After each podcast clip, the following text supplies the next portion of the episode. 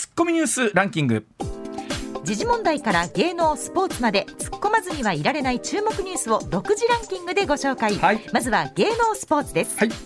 国際オリンピック委員会は昨日ロシアによるウクライナ侵攻を受けてすべて競技の国際大会において、うん、ロシア、ベラルーシの選手関係者の除外を求めることを発表しました、はい、一方で国際パラリンピック委員会は4日に開幕する北京パラリンピックからロシアを全面除外することについて、うん、現時点では困難という見解を示しました。あのいち早く FIFA が昨日の夜中ぐらいにですね、はい、もうねそね、えー、それを発表したというところももありましたしこれね、うん、あの本当さっきもすごい話しましたけどじゃあ、えーと、ボイコットというかあ、ね、除外をされたロシアの国の選手の人たちは、はい、じゃあどういう思いなんだと、うん、じゃあ一方でロシアの選手たちが、はい、こんなのじゃだめだ国なんとかしてくれっていう声を上げることができるんだったら。いいんですけど、今の状況ではその声もね、はい、上げにくいっていう状況も考えた時とはいええー、国際的なスポーツの連盟とすると、はい、じゃあもろ手を挙げてどうぞどうぞウェルカムウェルカムとも言えない。そうですね。でも本当対逆に対戦する側としてもその国と今、はい、えー、真摯な気持ちで向き合えるかというと、うん。うん、対戦する方の気持ちもそれ人間ですからねそれ。はやっぱり感情はね。だからスポーツと政治って切り離して考えるのってどっかでやっぱり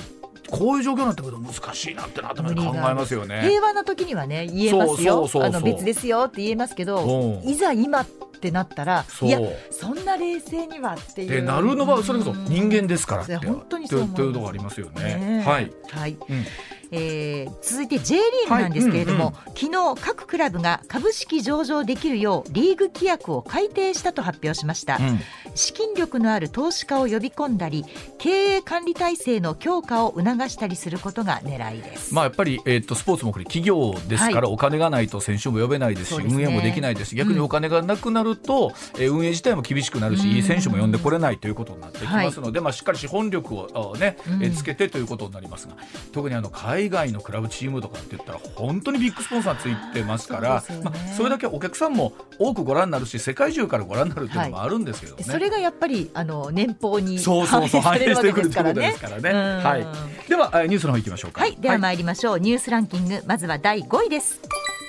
瀬戸内に春の訪れを告げるイカナゴ漁が今日解禁されます。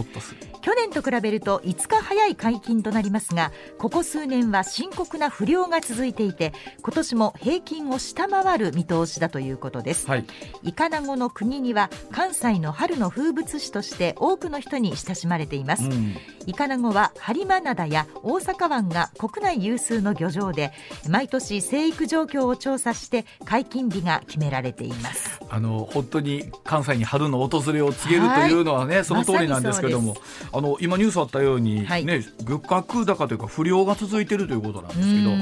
向川さん山梨からね、はい、大阪来られましたけど、えちなみに 向川さんとか炊いてるのいかな私ねこっちに来てご近所のママ友に炊き方を教わったんですよ。でそれからずっと毎年炊いてたんです。そうなんや。これは美味しいものだと思って。で 本当にあのお気に入りですごいな関西イカナゴ万歳みたいな感じでやってたんですけど本当ここ数年、うん、スーパーに行っても置いてないんですよ。あそうなんや。そう。で最初のうちは、えーと、10時オープンで10時半には売り切れるぐらいの量が少なかったんですけど、今やもう見かけなくなりました。はいあの本当この時期になるとねなんなら番組に送ってくださる方までいらっしゃいました、ね、うちのが美味しいんです。わかります。本当美味しいもん、ね、いやでも本当ね風物詩ですからね。はい、では続いていきましょうか。続いて第4位、はい国民民主党は東京都の小池知事が特別顧問を務める地域政党都民ファーストの会と夏の参議院選挙に向けた共通政策を発表しました。参院選では国民民主党とファーストの会が東京選挙区に統一候補を擁立する方針で、うん、合流を視野にした協議が加速することになります、まあ、今回、例えばあ、ね、来年度の予算について、い、ち早く賛成に回った国民民主党だった、うん、そ、ね,、の意味ではこう存在感を示していくために、どんんな風なスタンスでね、ね英語の夏の参院選戦っていくのかということなんでしょうね。はい、はい、では続いて3位。性同一性障害特例法に基づき男性から性別変更した女性が凍結保存していた自身の精子を用いて女性パートナーとの間に設けた子供を認知できるかどうかが争われた訴訟の判決で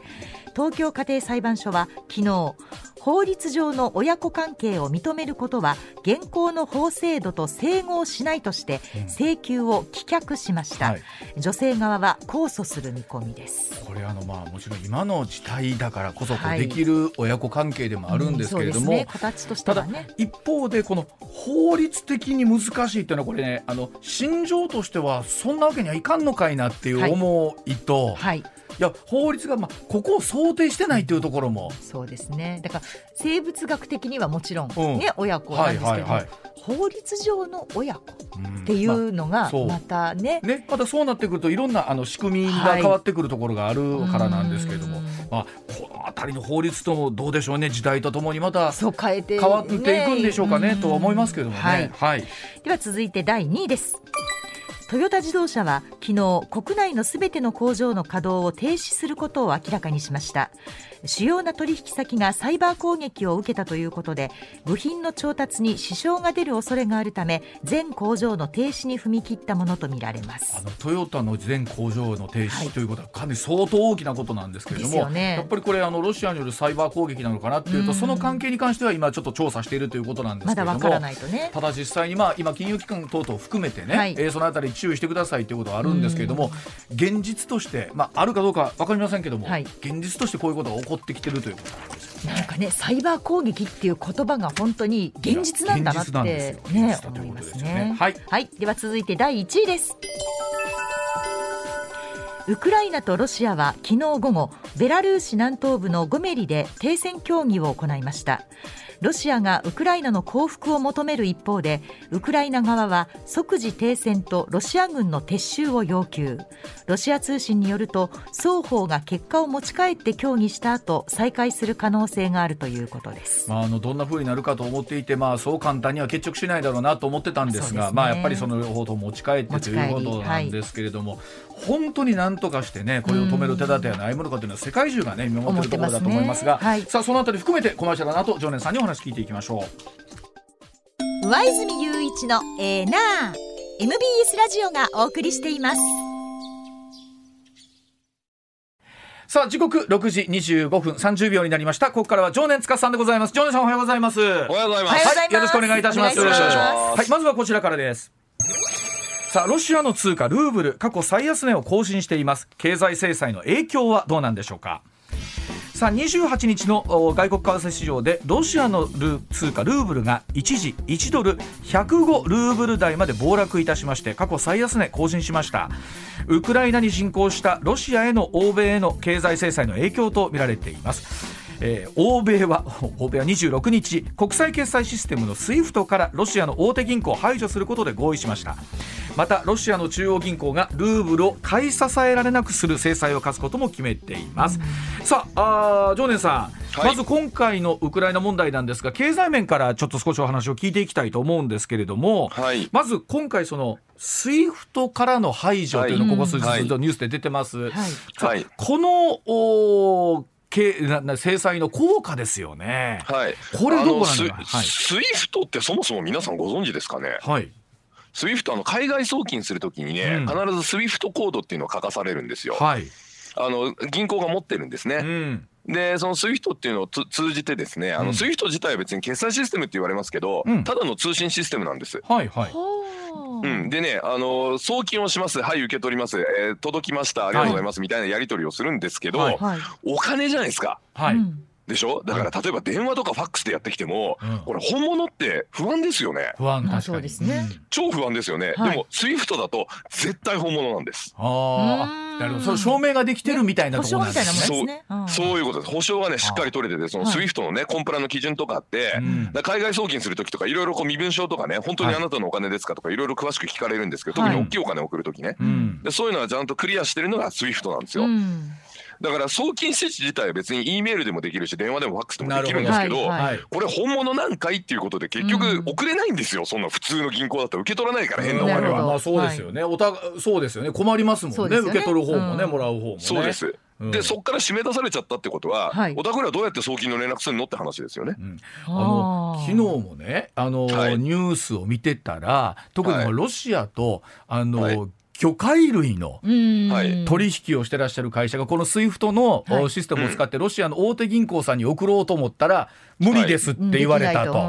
うん、いうでも。ロシアからは物を買えないですよね。はい、で、あのまあ現実そこでまあ日本の国内自体もまああのお金の送金含めて困ってるところあるんですけども、やり取り、これ実際さあさっき今向川さんから言われましたけどどれぐらい効果がこのあるのかっていうのは、常念さんどうご覧になってます、いやもう効果絶大で昨日だってもうロシアが取り付け騒ぎになってるでしょ。あ確かにあの ATM の前にすごい。人が並んでるみたいですね。ですよね。で、先週末はもうルーブル紙くずにならないからと思って、もうあの、かもしれないからと思って、みんなブランド品の店並んで、バッグとか買いまくったらしいですからね、ロシアで。で、すでに効果は出てる、ということですすでにね紙くずに向けて30%進捗しましたね。はということは、ええ、今回のこの SWIFT からの締め出しというのは効果があると見ていいわけですか、いやもう SWIFT の締め出しあともう一個ね、中央銀行のあの外貨準備をあの制裁加えて動かせなくしたんですよ。はいこの2個がでかいですね。う。ん、金送れない、金動かせないって今状態になってるので、うんうんうん、あのロシアルーブルっていうのは今だから裸で、はい、あのとあの投機家ですね、投資家じゃなくて投機家の前に裸で出てるような感じなんで、売り放題です今。あの実際ね、だから今回その、はい、えー、今まで9.5%だった金利を20%に値上げしたということなんで、うん、えー、えー、と上げたということなんですけど、この仕組みをちょっと説明していただいていいですか？あの要は金利が高いとみんなその通貨買いたいでしょ？金利が高いとそうですね。例えばロシアルーブル100万円分持ってたら、来年120万円ほっといてもなるっつったら、わーって思うじゃないですか。はいはいでもその元本の100万円が明日紙くずになるかもしれない金なんですよ。買いますか？20%金利つきますけど。ああ、めちゃくちゃ賭けですね、それ。そうでしょ ?20% ぐらいじゃ買う気起こんないでしょ、なるほど。うん、でももっと利上げしたら今度何が起こるかで、まあ、今も20%も相当痛いんですけど、もっと利上げするとロシアのね、まあ、企業がお金借りるのに金利50%とか100%とか請求されるわけですよ。それそうですわね。それそうですよね。経済終わりますよね。大体金利20%なんて普通の会社払えないですよ。そうですよね。でしょ？そうするとロシアこれからその企業がね資金繰り調整とかで例えば借り換えやるときにものすごい金利要求されるんで、うん、もう仕事辞めますみたいな感じになっていくわけですよ。会社潰れまくりますよね。で一方でね例えば今回そのウクライナに侵攻するときに例えばまあそれこそ西側はこういった形で経済制裁はするというのは前々からメッセージは出してたわけじゃないですか。すね。うん、つまりそのどこまでプーチンさんここまでは織り込んでたはずじゃないかっていう議論がありますよね。うんあのですね、うん、プーチンがね、うん、正常な判断力を持った賢い指導者だと思ってはいけないのかもしれませんね。え、ちょっと待ってください。そうなんそうなんですか？うん、あのあのまあこれ放送禁止用語かどうかわかりませんけど、怖いな。ボケてるかもしれませんもう。あのなんか一部報道ではそんな話があるやなしやというね、はい、あの海外からちょろっと漏れ聞こえたりもしてますけれども、うん、なんかパーキンソン病なんじゃないかっていうね。なんかそれはちょっとね。あの歩き方とか、はい、なんかこう、えうんね仕草を見てそういう判断をしてるというね専門家もいらっしゃるみたいですけれども、ね、そうですね。だって今回もね、うん、あれですよウクライナ5日で取れるって思ってたらしいですよ。ももっと早く解決すると思ってたんでしょうね、うそうそう、まあ、もうほぼ2日で型がついてもう5日目にはもう停戦合意みたいにしてるはずだっていう読みで、うん、でその短期決戦の装備で全軍突っ込んじゃったんでみんな燃料切れでボコボコになってますよね。つまり短期だったらかあの経済制裁があったとしてもある程度持ちこたえられたんだけども、はい、まあ、ここまで、まあ、1週間とまで言いませんが来たということで、はい、その考え方もちょっとずれたんじゃないかと計算が変わってきたんじゃないかと。そうですね、うん、はい、あのクリミアの時みたいに、うん、あの半日ぐらいでも見事にこうね綺麗に取れるっていうふうに、まあ、思い込んでたんでしょうねおそらく。ということは例えばこの経済制裁が引き続きつ、はい、続いていくとなるとロシアの出方も変わってくると見ていいんですかね？いやもうすでにだから核兵器で報復するぞっていうモードになってきてますよね。今なんかそういうメッセージまで出てますよね。はい。このまあこの停戦協議を持ち帰って、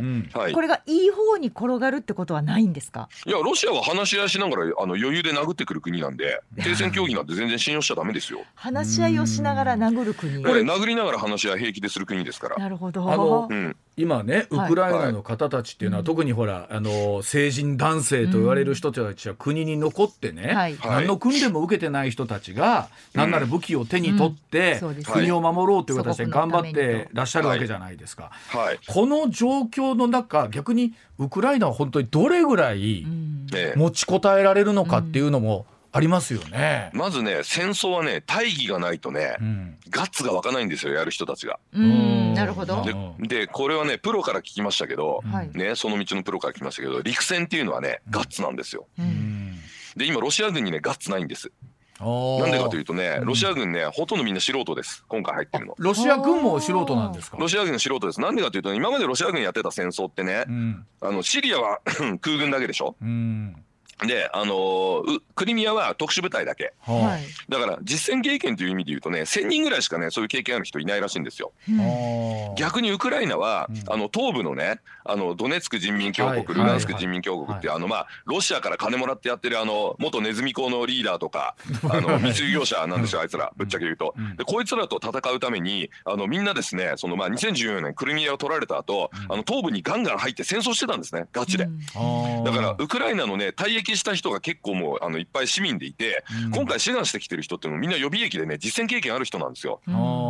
だからあの市街戦とかになるとねめちゃくちゃ強いんですウクライナ人が。はい。逆なんですよ。あのウクライナ素人ってのはこれ思い込みで、めちゃめちゃウクライナ強いです陸戦ガッツあるし。そうなんですね。はい。まあ、ただ実際にその、まあ、プーチン大統領もその核という言葉をね少しまあちらつかせながらとなってくると、はい、これやっぱりちょっと穏やかでないですよね。もう穏やかでないのはもちろんなんですけどそれ以上に、はい本当に大丈夫か次の展開をね、うん、次の展開をこのあの A ナーのためにですね、うん、もうもう一個すごい新しいことを俺今言いますけれども、なんていうかもうみんな結構言ってますけどね、はいはい、次ねやばいのはポーランドですね。ポーランド、うん、もう一つ西隣、はい。そうそう、ポーランドからガンガン補給が入ってるでしょ？はい。でそのポーランドが補給するせいで俺たちは勝てねえんだと。うんまあ、昔ほら日本がね、うん、えーと、シナ事変が拡大してですね、うん、で蒋介石を重慶まで追い詰めたんだけど、うん、あのなかなか蒋介石は参ったしないと。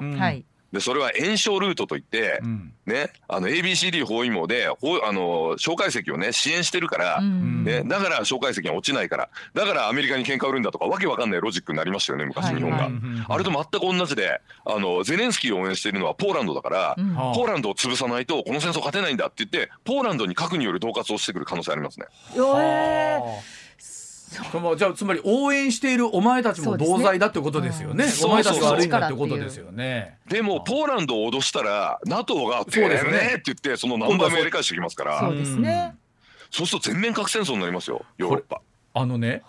これ多分本当に世界中がどうすりゃいいんだと思ってると思うんですけども、はい、まず、えー、とまあ、ウクライナを応援している人たちですよね、はい、心情含め、はい、ができる方法は何があるんですか？とえまずですね。あの我々自身にできることはですね、うん、ロシアの偽ニュースを拡散しないことです。うん、これ今日本の民間防衛で最も求められていることで、うん、あのタス通信ってありますよね。はい、はい、ロシアのタス通信ね。あれね、ロシア軍ですからタス通信は、はい。ロシア軍です。ロシア軍情報部隊だと思ってください。デタラメばっか言ってます。だって開戦初日にウクライナの防空システムは沈黙したっていうロシア国防省の発表そのまま流してるでしょ？あれ嘘ですよ。あの後イリューシンっていうでっかいね輸送機が2機撃墜されてますからね、あの制空権まだ取れてないみたいな話はありますよね。全然取れてないですよ、はい。えー、 day one で取ったって言ったけど全部嘘だったじゃないですか、うん。うんであとあの、えーと、ハルキウね、まあ、ロシア語読みでハリコフですけど、はい、ハルハリコフ陥落したって何回言ってます？あいつは、はいはいはいはい、全部嘘ですよね。うんだからそういうのをまずねあのロシア発のニュースを拡散しない、ね、あとそのロシアの肩持つようなね、令和新選組みたいな人たちいるんですけど、社民党とか、もうこういうのもでたらめですからはっきり言って。ロシアの理屈っていうのはでたらめです。まず NATO の密約なんてないですからねそもそも。東側行かないなんて密約はないんですよ。1989年にベルリンの壁が崩壊して、で東西ドイツが、えー、統一しましたよね。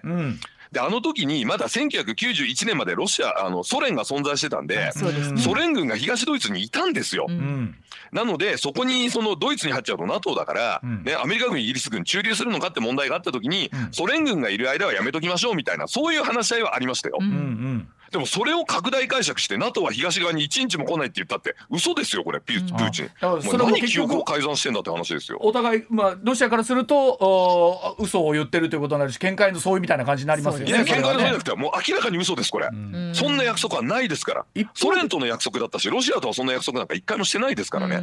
明らかに嘘言ってるんですけどその嘘をロシアにも言い分がありますとか言って、令和新選組とか社民とは言ってるわけですよ。お前ら何言ってんだって話ですよ。これ一方でね例えばロシシアの国内の人たちっていうのは、うんはい、実際にそのプーチンさんに対する支持みたいなのは現実どうなんですか？いやこれねあの今取り付け騒ぎ起こってるし、あの反戦でもものすごい拡大してるのでわかんないですよこれ。ロシアであのロシア革命2みたいなのが起こるかもしれないですね下手すると。で実際に例えばねあの声を上げてる人たちっていうのは、はい、やっぱりこう取り締まりには合ってるわけですよね。合ってます。もうだって5000人ぐらい捕まってるらしいですもん。はあ。めちゃくちゃですよもう。これ本当に独裁者です。絵に描いたような独裁者。これを応援してる令和新選組と社民党っていうのはどういう党なんだと思いますよ。マジで。恐ろしいやつらだなと。もう次の参院選なんかもうちょっととてもじゃないけどこいつらに入れられないなと思いますね。はあ、あのロシアではそのいわゆる SNS も使えなくなってるみたいな話を、ツイッター潰されたみたいですねなんかね。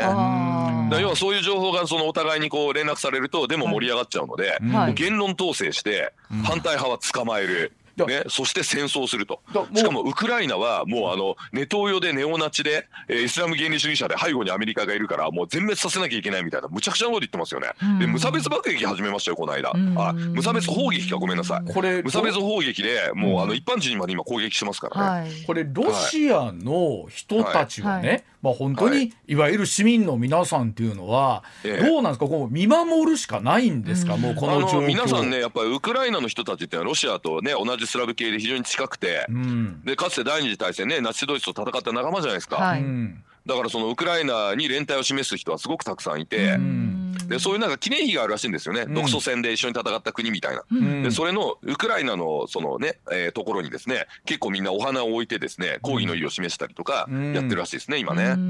はい。まあ、なんでしょう。例えばそういった民間市民のレベルからね、ね、何かそういう声が届くということはどうなんですか？可能性としてはどうなんですか、まあ、このままいくとですね、うん、まあ、ロシアは1週間以内に国家破産する可能性が非常に高いので。あのどうですか？例えばこの1週間今おっしゃったようなレベルで、はい、まあ、今週だけで見ていくと、はい、近々に今ジョーネさんが一番注目している点というとどういうところになります？あの対外債務がデフォルトするでしょうね。うん、あもう、うん、これがおそらく、はい、あの、うん、まあ近々対外債務が払えなくてデフォルト状態に陥って、うん、破産ですと多分なるのかなこれがまず一番大きいかなと、はい、あと SWIFT は実際にまだ止められてないので、この後まあ止まりますからもう金融機関とかも前もって止めてますけど、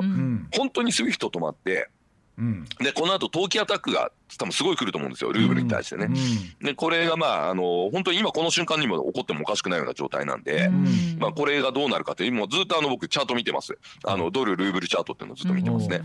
あの、はい、一方で例えばそれぞれ水産関係の方とかねロシアと多く取引してらっしゃる方っていうのも、日本の国内にもいらっしゃいますよね。はい、はい、もうそれも諦めてくださいとしか言いようがないですね。はだってこれでロシアを応援するわけにはいかないでしょうだって、まあ、もちろん。自由と民主主義の危機ですよ。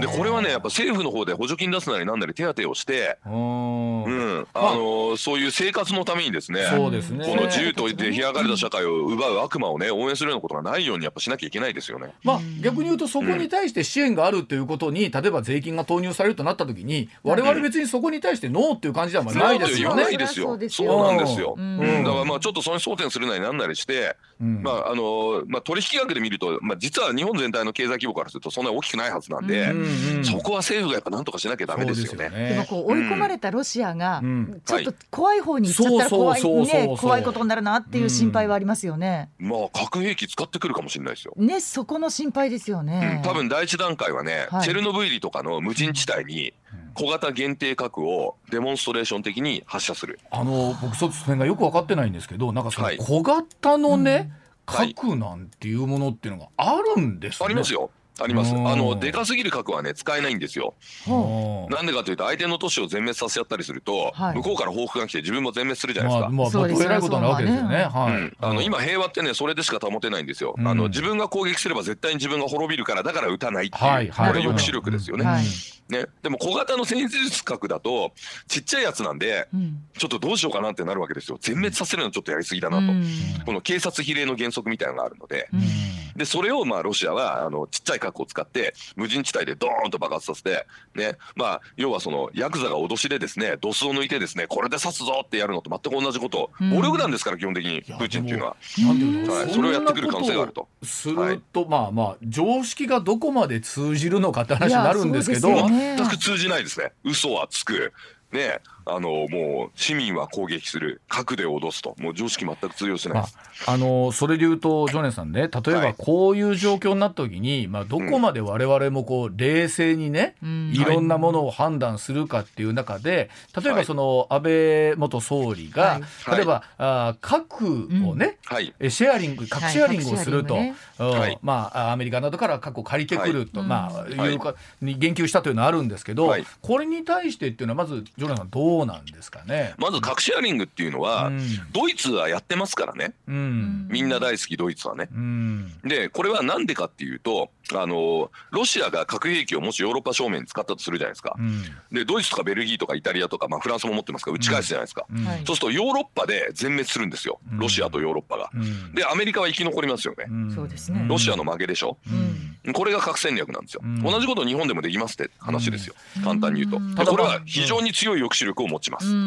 ただまあもちろんその国民的にもちろんね、まあ、岸田さんも昨日メッセージ出しましたけれども、はい。はい、もちろんまあ、えー、なかなかね、えー、理解をね、ねはい、できるものでも難しいなと思いますし、まあ、感情的に反発してる人はいますけど、論理的に考えてね日本を守るってことを考えたら、これはもうね議論をね避けてちゃいけないですよ。あの核を撃たれた国だからなんとかってのはそりゃそうだけどじゃあどうやって守るんだよって言った時に相手プーチンみたいなやつがいっぱいいるわけですよ金正恩とか習近平とか。どうやってこの国守るんですかって問題になった時にこれ議論せざるを得ないんです。残念ですけど。僕もない方がいいと思いますよ。もちろん。だけどプーチンみたいなやつを相手にした時にね憲法9条がとかうちは核撃たれましたからとかって聞きますか？あいつらが。聞くわけないじゃん。今見てみれば分かりますよねこの状況。でその中で日本国民守るためには、もし言ったらお前も滅びるからなっていうふうにやり返すしかないんですよ残念ながら、相手が相手なんで。だからもし核兵器なくしたいんだったら習近平を権力の座から下ろしてくださいと、ね、もしそれができるんだったら私は核兵器なくても守れると思うんですけどチャイナの体制がああいう独裁体制であるうちはね残念ですけど我々もやっぱりね強く核にコミットする以外方法ないんですよね。申し訳ないんですけど。ジョネさん例えば、ええ、まあ、今これだけねそのまあ世界のまあ大きな国々で、はい、えー、まあこういう独裁的な指導者が生まれるというのはこの仕組みの問題なのか、うん、なんだろうその民意の問題なのかね、まあ、選ばれてなってるわけですもんね。ねまあ、形なりに。なってるかどうかチャイナの場合微妙ですね、まあ、選挙やってないです、ね、でも形なりに選挙という制度で、まあ、あの監視をされてるとかもあるんでしょうけど、うん、まあ、ロシアは一応選挙で選ばれたのはプーチンですからね、ね、支持率80%とか言ってたわけですから、だから、まあ、そうなってくるとその支持率80%をどう見るんだっていう話にもこれなってくるんですけど、まあ、まあ、でも民意ですから核兵器使いますってのはむちゃくちゃですよね。だからそのこういうまあ今名前を挙げたようなまあい。わゆる独裁的な指導者が出てくる土壌みたいなものがあるのか、はい、なんか原因があるのかなっていうふうに考えちゃったりするんですけどね。まあこの点に関してはですね、無理やり投票箱持ち込んで民主主義にはできないですよね。一応主権国家ですから向こうさんも。ね。ってことはもうこっちから向こうのそのまあ政治体制はいじれないという前提のもと、そういうのが存在してでプーチンのようなああいうリスクが顕在化する可能性があるということを頭に入れてですねだからこそですよ。だからこそこの国を守るためにどんなそのまあ手段があるかということをですねオープンにやっぱり検討しなきゃいけないと。で現実ね今その核シェアリングやってないですけどもし日本を攻撃したら アメリカは核で報復するんですよ。日米同盟ありますから、だって在日米軍基地だってやられちゃうわけですから、絶対アメリカは核で報復すると、まあ、その可能性はゼロではないっていうだけでいいんですけど、それがあるから中国も、ね、尖閣に対していきなり侵略とかはできないわけですよね。警察の警察ごっこやって嫌がらせするぐらいしかできないわけですよ。これが逆にそのまあウクライナみたいにね同盟も組んでない核も持ってないってなったらあいつらはガンガン切り取りに来るわけですよね。これ例えば今回のウクライナの今のこの危機をねはい、なんだろうな一番いい形で解決できる方法っていうのは、存在するんですかね？いやだからプーチンが折れるかどうかね。でもプーチン折れたら自分自身の権力終わりですから。そうですよね、うん、折れるとは考えにくいんですよね。自分自身のことを考えた時にね、うん。うん、そうすると第一次大戦と同じじゃないですか。戦争やってる間に革命が起きて、ね、革命政府がもう戦争やめますと言うと。あのこれしかないかもしれない、ね、例えばもう今あの対等に話をできる人っていうのがまあいないわけですよね。まあ、あえて言うと、アメリカが、うん、あのウクライナ、もうこれ以上だったら参戦するぞって言ったら、プーチンはひるむかもしれませんね。うん、まあ、今そこもひるむんですね。まあ、ただね、それやっちゃうと、はい、あのバイデン大統領自身も言ってますけど、うん、第三次世界大戦の可能性ですよね。なりますよね。そうなのでポーランドから武器入れて応援するっていう感じなんですけど、でもプーチンはそれも気に入らねえって言うかもしれないんで、この後結構危険なんですよ。これあのジョルさんお時間もあれなんですけど、はい、最後、はい、中国は。はい近々では何か動きを見せますかね、今回チャイナはですね、まあ、いろんなこと言われてます、うん、これでロシアが潰れたら、一帯一路でロシア飲み込んで、チャイナは漁夫の利だという人もいますし。うん。逆にああいう強権的なことやるとものすごい制裁食らうんでチャイナは台湾侵攻に対しては慎重にならざるを得ないだろうという人もいますし。まあ、どこの面に注目するかですよ。で、まあ、親中派と言われるチャイナ大好きな人は、中国は何でもお見通しなんですってすぐ言うんですよ。